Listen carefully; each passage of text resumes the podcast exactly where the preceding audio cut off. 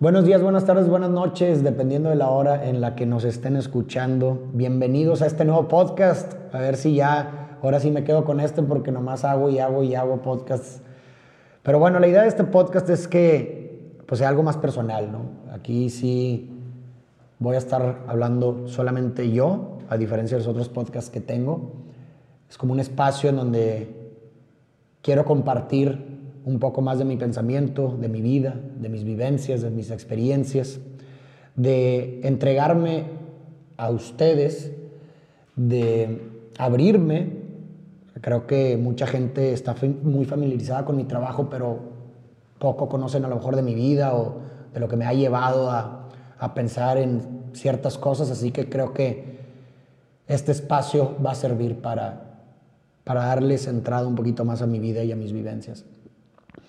El propósito de este podcast, pues bueno, yo le veo dos propósitos principales. El primer propósito es interior, es, mío, es individual.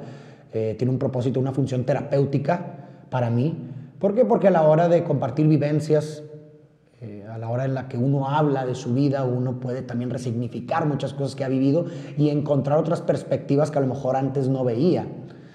Entonces, este podcast tiene una función terapéutica para mí en ese sentido.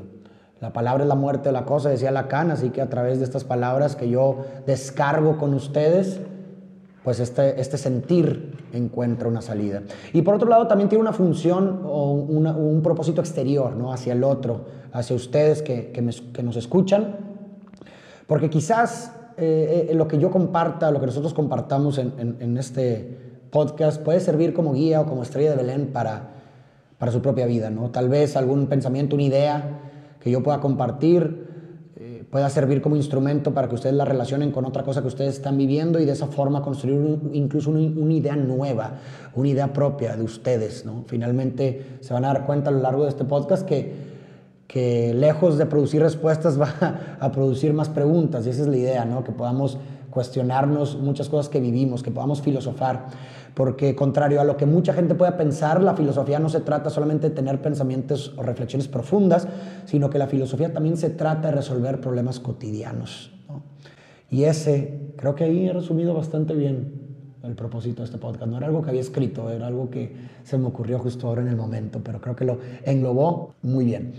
Bueno, así que, eh, como les digo, que quiero abrirme un poquito con ustedes, me pareció que el primer episodio debería enfocarse un poco en mí, en quién soy, para que me conozcan. Insisto, mucha gente puede estar familiarizada con mi trabajo, pero no conmigo, ni con mi vida, ni qué me llevó a hacer lo que me encuentro haciendo. Así que voy a empezar platicándoles un poco de, mí, de mi vida, de mi historia.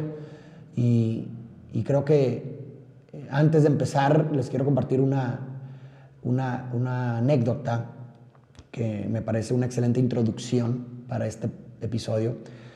Y esta anécdota, esta historia trata de una obra de arte real que se llama A Box with the Sound of Its Own Making, una caja con el sonido de su propia creación, que es de un artista que se llama Robert Morris.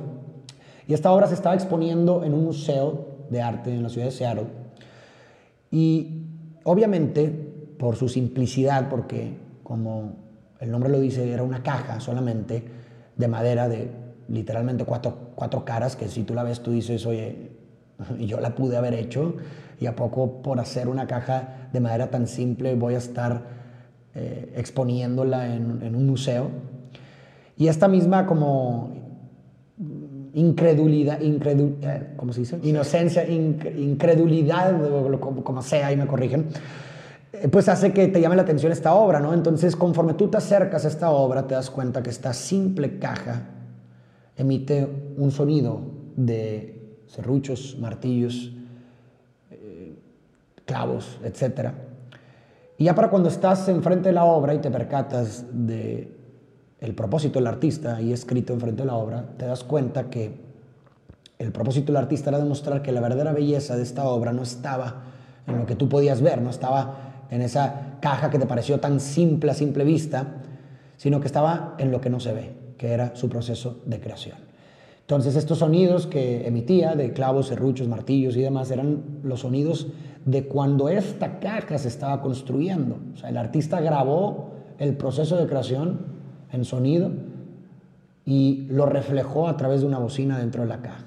Entonces, al ver la caja tú al mismo tiempo estabas también experimentando de cierta forma su proceso de creación. Entonces, bajo esta anécdota, o con base en esta anécdota, me parece que la verdadera belleza de mi vida y, y de la de cualquier persona no está en lo que ustedes puedan ver o en lo que nosotros podamos ver, sino está en aquello que no se ve, en las caídas, en lo que ha vivido, en las heridas.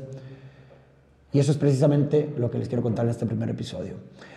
Mi nombre es Farid, como muchos de ustedes sabrán. Soy de Monterrey, Nuevo León, México. Un saludo a todos los regios que nos escuchan en este momento. Soy el menor de cinco hombres. Imagínense, pobre de mi madre. Puro pelado. Y aunque ella no lo acepte, yo fui el consentido. Un saludo también a mi madre que seguramente me está escuchando porque no se pierde nada lo que hago. y como ustedes sabrán, eh, pues el ser humano es un ser imitativo por naturaleza, ¿no? Nosotros venimos sin saber nada, venimos como hojas en blanco a este mundo y empezamos a llenar esta hoja con base en lo que observamos, ¿no? Y nuestra primera observación del mundo, pues son quizás otras personas que nos van enseñando cómo caminar sobre esta tierra. Y en mi caso, pues estos fueron mis hermanos y mis padres, ¿no? Entonces yo fui como el menor, como una esponja que fue absorbiendo todas las cualidades y características de mis hermanos. Fui como una mezcla de todos ellos. Yo como el menor veía a mi hermano mayor como, como un gran guía, él prácticamente dictaba em, lo, lo, que nosotros los hermanos pequeños queríamos hacer con nuestra vida. Eh, por eso creo que estaba un poco adelantado con las actividades que hacía porque pues mi hermano me llevaba nueve, años, entonces pues de pronto él se encontraba haciendo cosas de, de niños más grandes y yo me encontraba también imitándolo o haciéndolo también por el hecho de que él dictaba prácticamente nuestras actividades, nos leía libros de pequeños. Hizo una, dejó una huella muy, muy, muy grande en mí.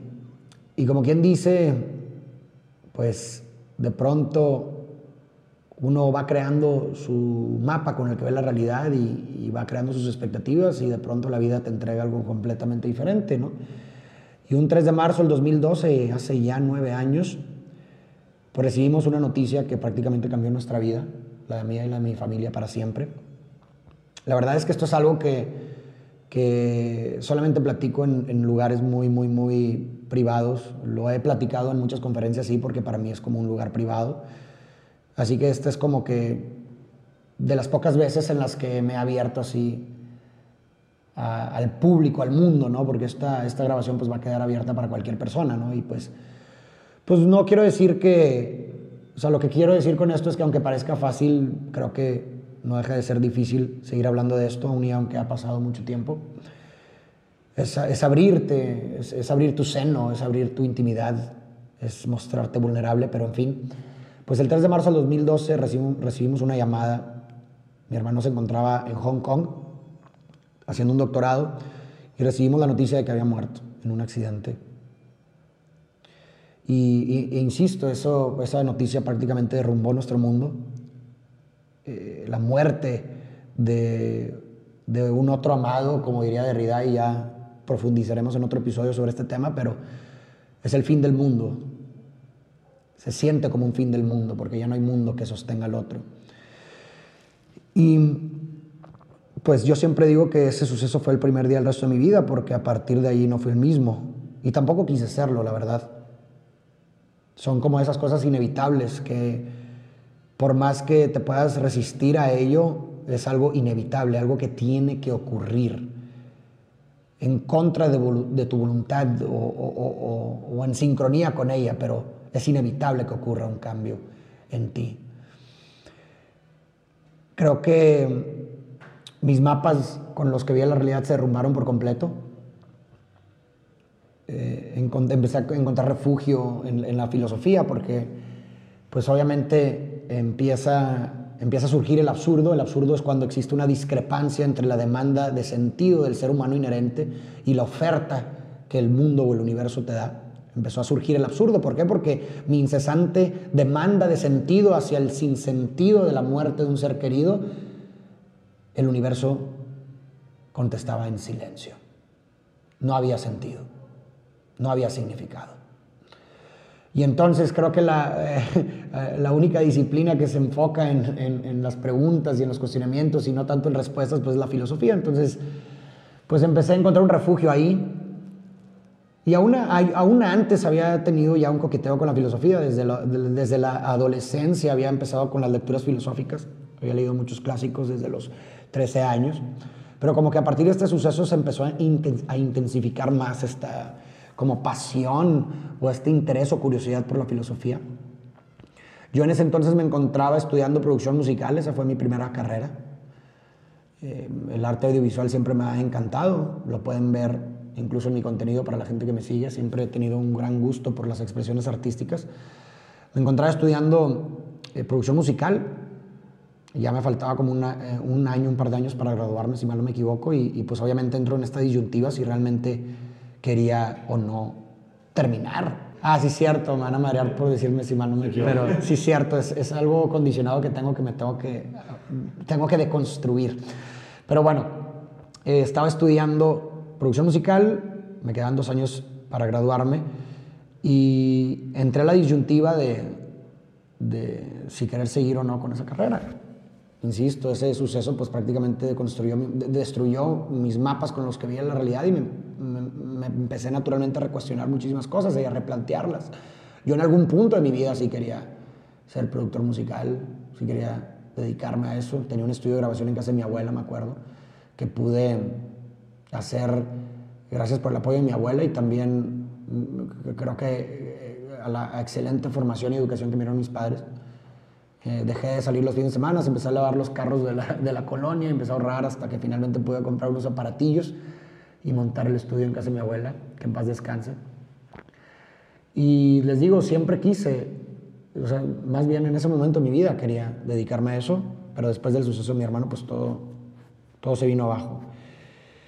Decidí terminar la carrera de producción musical porque pues era algo que ya había iniciado, aparte para mí era como también un vínculo con mi hermano porque aún y cuando él estaba lejos, muchas de, nuestras conversaciones giraban en torno a la música, entonces como era, era de cierta forma un punto en común, entonces pues quería acabarlo, ¿no? Así que lo terminé.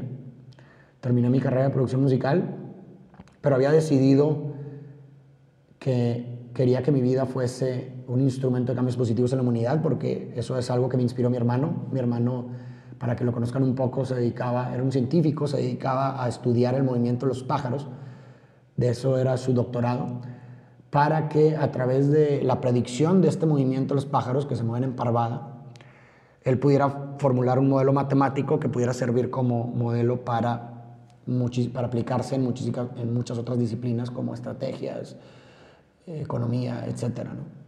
Y él cuenta una anécdota, él contaba una anécdota que, que a mí se me, que, que sirvió y que prácticamente se consolidó como un estandarte en mi vida que una vez se le había acercado a la militar de Japón para comprarle dicha investigación con el propósito de aplicarla en, para fines militares, para fines bélicos.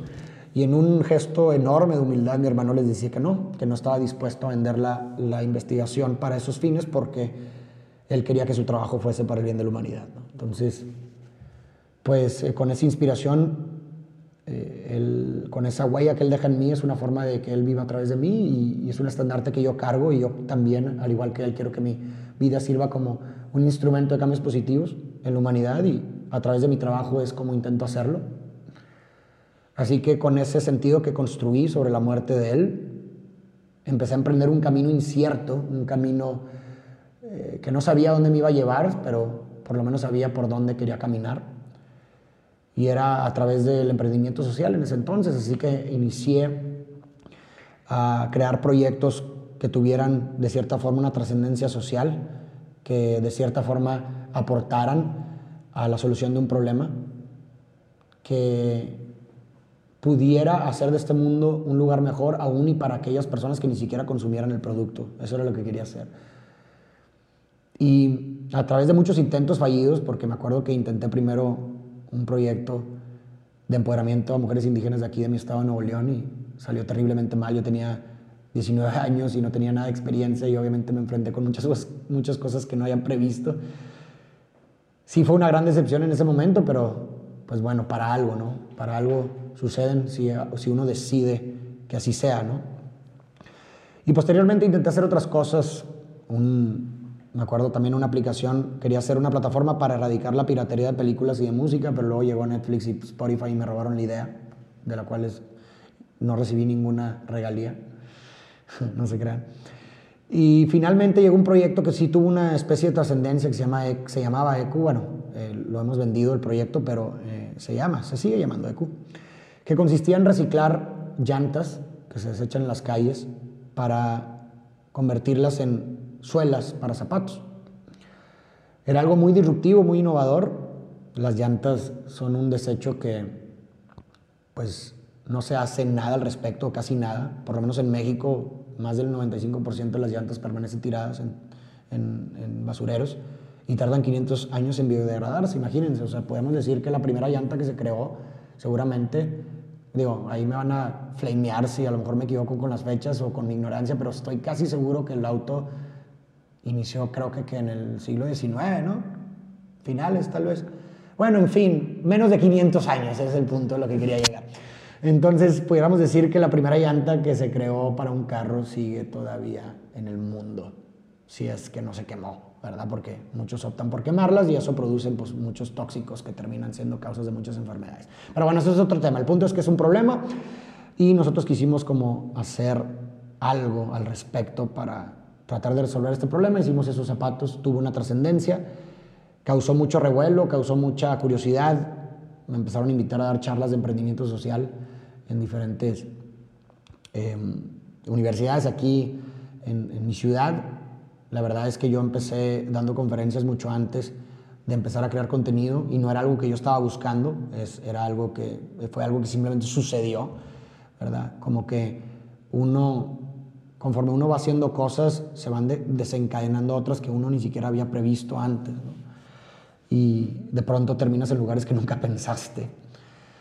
Y así fue como inició mi carrera, así como de conferencista, hablando de emprendimiento social. Pero yo en estas conferencias no quería hablar de como el producto final, el resultado final de las cosas. Como podrán ver en este episodio, me gusta mucho hablar del proceso, de lo que tuvo que pasar, porque creo que ahí se esconde como la, la verdadera sustancia de los proyectos, en la verdadera alma de los proyectos.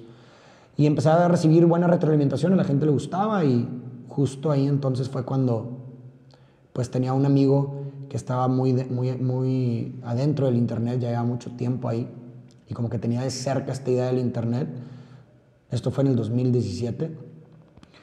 Y finalmente se me ocurre la idea de hacer lo mismo que estaba haciendo en, las universidades, pero hacerlo de forma digital, ¿no? Y, quizás mezclar todas mis pasiones en uno, ¿no? Creo que ahí también surge la creatividad o la innovación, cuando eres capaz de conectar ideas aparentemente distintas y con esa mezcla producir una nueva idea. Eso creo que Ahí es donde se esconde la, esencia de la creatividad. Y entonces pues empecé a combinar mi gusto por la, por la música, por el arte audiovisual, con, con los temas filosóficos con, y con el internet, ¿no? Y finalmente se produce pues mi trabajo. Actualmente estoy eh, estudiando una segunda carrera en psicología, tengo una maestría también en salud mental, clínica psicoanalítica. La filosofía, simplemente soy un aficionado de ella, la he estudiado solamente por mi cuenta. Un saludo a mis maestros de internet que me han enseñado bastante. Y así es como finalmente se produce Farid, ¿no? la, existencia de Farid a través de esa mezcla de todas esas disciplinas y todas esas pasiones. Y creo que eso es un reflejo de mi trabajo. Ahora se pueden dar una idea de mi trabajo. Y creo que aquí podemos sacar una, una reflexión bastante interesante que ahorita me puse a pensar, que es sobre el, el propósito o el para qué de las cosas, ¿no? O sea, finalmente muchas veces nos enfrentamos a un, a un vacío de significado, ¿no? Como por ejemplo en mi caso la muerte de mi hermano, es un vacío de significado, no hay, no existe, nos enfrentamos a esa situación tan traumática que no, no, no encontramos una combinación adecuada de palabras para hacerle justicia a ese suceso. No hay. Y es cuando surge el absurdo, ¿no? Y muchas veces nos rompemos la cabeza como tratando de encontrar un sentido como si existiera un sentido predeterminado para cada suceso, ¿no? E incluso decimos frases o citas como, pues, eh, por algo pasó, ¿no? como si es algo que tenemos que descubrir, cuando realmente es que, desde mi perspectiva, los sucesos no tienen un posible significado, sino tienen una infinidad de significados posibles. Si el lenguaje finalmente es el sistema por medio del cual nosotros articulamos el significado de, nuestra realidad y de acuerdo con Chomsky, el lenguaje es un sistema finito, con capacidad infinita. ¿Qué quiere decir esto? Que, que, el lenguaje es un sistema finito en tanto que tenemos un número limitado de palabras con las cuales podemos jugar para articular significados, pero ese número limitado de palabras puede generar una infinidad de significados. Entonces, si a través de ese lenguaje, de ese sistema finito, nosotros articulamos una infinidad de significados, ¿qué quiere decir? Que entonces los sucesos no tienen un significado solamente posible, sino que tienen una infinidad de significados posibles y que nosotros se lo construimos. Entonces, muchas veces nos rompemos la cabeza con eso, ¿no? Porque de pronto vivimos algo y pensamos que va a suceder por algo y nos rompemos la cabeza encontrando ese por qué, sin, ni siquiera, sin por lo contrario apropiarnos de ese para qué y construirlo día con día, porque así como eh, una de las leyes de la lingüística sugiere que el significado de las oraciones de palabras, por ejemplo, no termina hasta que hay un punto final. O sea, ¿qué, quiere decir esto? Que conforme van entrando palabras a la oración, la oración se resignifica. Por ejemplo, si te digo te quiero, va a tener un significado diferente si te digo te quiero matar, aun y cuando las primeras dos palabras son las mismas. ¿Por qué? Porque el significado de una oración se hace en retroacción. Entonces, si esos son los sistemas lingüísticos por los cuales nosotros significamos una realidad, entonces esos mismos sistemas aplican, esos mismos mecanismos aplican para la forma en la que nosotros significamos la realidad. Entonces, un suceso nunca va a dejar, o más bien, la significación de un suceso siempre va a estar sujeta a un nuevo suceso que viene. ¿Por qué? Porque veamos los sucesos como palabras. Eh, un suceso es un te, un nuevo suceso es un quiero, un nuevo suceso es matar. Entonces el pasado te quiero se resignifica con el nuevo suceso que significa matar. Entonces el significado está en constante movimiento, eso es lo que quiero llegar. No hay un sentido fijo, sino que el sentido está en constante movimiento y está sujeto a la diversidad y contraste de experiencias que vivimos. Entonces, aquí quiero llegar con esto, que si de pronto nos encontramos en una situación que no podemos significar, en lugar de rompernos la cabeza por tratarnos de encontrar un sentido, forzarnos a encontrar un sentido, quizás pudiéramos cambiar la búsqueda de sentido por la construcción del sentido. Sabiendo que si el día de hoy no puedo articular un sentido, no quiere decir que mañana no pueda vivir otras cosas que me ayuden a resignificar esto que actualmente no puedo significar. Y eso de cierta forma es esperanzador porque te da la voluntad, te, da, te da el poder a ti mismo, ¿no? Las métricas se vuelven internas porque ya no dependes de algo exterior que te diga por qué sucedió tal cosa, sino que tú mismo construyes el para qué quieres que pase una cosa. Entonces eso es algo que yo me puse a cuestionar en la muerte de mi hermano y es así como yo decidí apropiarme del sentido de la muerte de mi hermano. Yo me apropié de, ese vacío de significado. Yo me responsabilicé de la construcción de ese sentido y lo sigo construyendo porque siempre estará en constante movimiento y dependiendo de las cosas que yo viva, tal vez pueda resignificar muchas cosas que, que, hoy significo de forma distinta. Pero para mí no es algo aterrante, es liberador, es algo, es una forma de entregarme hacia la incertidumbre inherente de la existencia. Es una forma de dejarme llevar y abandonarme ante la vida, porque finalmente la vida es un gran quizás, ¿no? Y otra cosa que también me llevo, o quisiera resaltar ahorita que se me vino a la mente de todo esto que hemos contado, es sobre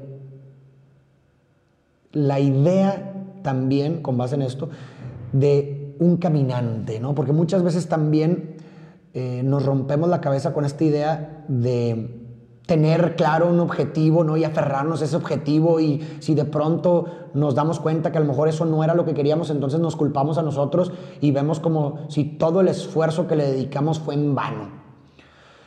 Pero, y de hecho muchas, muchas veces me hacen esa pregunta de que, oye Farid, ¿cómo te ves en cinco años? Y ya te darás cuenta con base a todo lo que te he contado que el, o el porqué de mi respuesta cuando digo que realmente no me veo en cinco años haciendo nada ¿Por qué? Porque no me quiero, no, me enfoco en qué voy a estar haciendo en cinco años, porque sé que cualquier cosa que pueda decir está sujeta a cambios, porque así ha sido mi experiencia, ¿no? O sea, creo que finalmente yo me, yo me identifico más como un caminante, un caminante, como dice la canción, un caminante que se construye su camino al andar que sí tiene una visión, pero esa visión solamente le sirve como una estrella de Belén, como un, una estrella de Belén que, condiciona, que, que ayuda a condicionar sus actos de hoy, pero es que sabe que los actos de hoy pueden modificar su destino y que no pasa nada si termina modificando su, su destino, porque finalmente eso, eso sugeriría un cambio y un cambio sugeriría también una mejora. Entonces, yo me considero un caminante, un caminante que construye su sentido al andar, que no se apega o que no se aferra un objetivo en sí, porque ¿cómo podemos esperar que permanezcan fijos los objetivos o los sueños cuando el ser humano es un, es un ente en constante cambio? Estamos nuestro, nuestra identidad, nuestro cambio de identidad está sujeta o es proporcional al contraste de las experiencias que vivimos. En este sentido, si cada día vivimos cosas distintas, eso quiere decir que proporcionalmente al tiempo vamos a ser diferentes. ¿Cómo podemos esperar que con esos cambios necesariamente tengamos que tener los mismos objetivos o sueños siempre? Por supuesto que no. Entonces, pues no sé, quizás esta, esta perspectiva te pueda servir. Así es como yo veo la vida y, te conté un poquito de qué me hizo pensar o llegar a esas premisas. Y creo que, creo que ha sido suficiente para el episodio de hoy. Tal vez, no sé si me faltó algo, a veces hablo, muy rápido y cambio de temas y, termino en temas eh, que ya no me dejan volver atrás, a lo mejor que se me olvidan cosas. Pero bueno, espero que haya, les haya entregado un poquito de mí, que les haya dado, que, que haya tenido sentido muchas cosas de las que digo con esto que les conté. Y también quisiera terminar con una revelación, porque mucha gente me pregunta esto y a lo mejor muchos otros también se lo preguntan y no lo saben. Pero ya con base en lo que les conté de mi hermano, se pueden dar cuenta de por qué utilizo muchos pájaros en mi contenido. Si se podrán dar cuenta o se si han fijado, siempre están presentes en mis piezas de contenido los pájaros o las aves. Y esto es porque el ave, como lo mencioné hace un momento, simboliza a mi hermano. Es una forma de tenerlo presente en mi trabajo, es una forma de ser un mundo para él, por medio del cual él se pueda manifestar. Es una forma de ser terreno confiable eh, sobre la cual él pueda seguir pisando aún y cuando ya no esté, porque fuera de mí ya no es nada. Así que pues bueno, eso fue una revelación, quizás muchos se preguntaban y si no te preguntabas, pues bueno, ahora ya lo sabes y ahora, ahora de ahora en adelante, ahora que veas un pájaro ya sabrás por qué. Y de verdad agradezco mucho su tiempo, si duraron hasta este momento escuchándome, se los agradezco bastante, de verdad. Creo que el tiempo es el recurso más importante y no renovable que tenemos, así que espero que haya sido productivo, que les haya servido.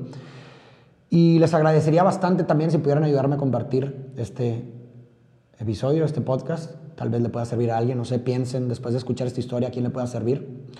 Vamos a manejar muchísimos temas en este, en este podcast, vamos a hablar de amor, es algo que me apasiona, tengo de hecho muchas ideas sobre el amor, va a haber muchos episodios sobre el amor, el desamor, que creo que, creo que también son temas de interés universales. Vamos a hablar del el duelo también, como podrán ver, pues también hablo mucho del duelo por lo mismo de lo que yo viví.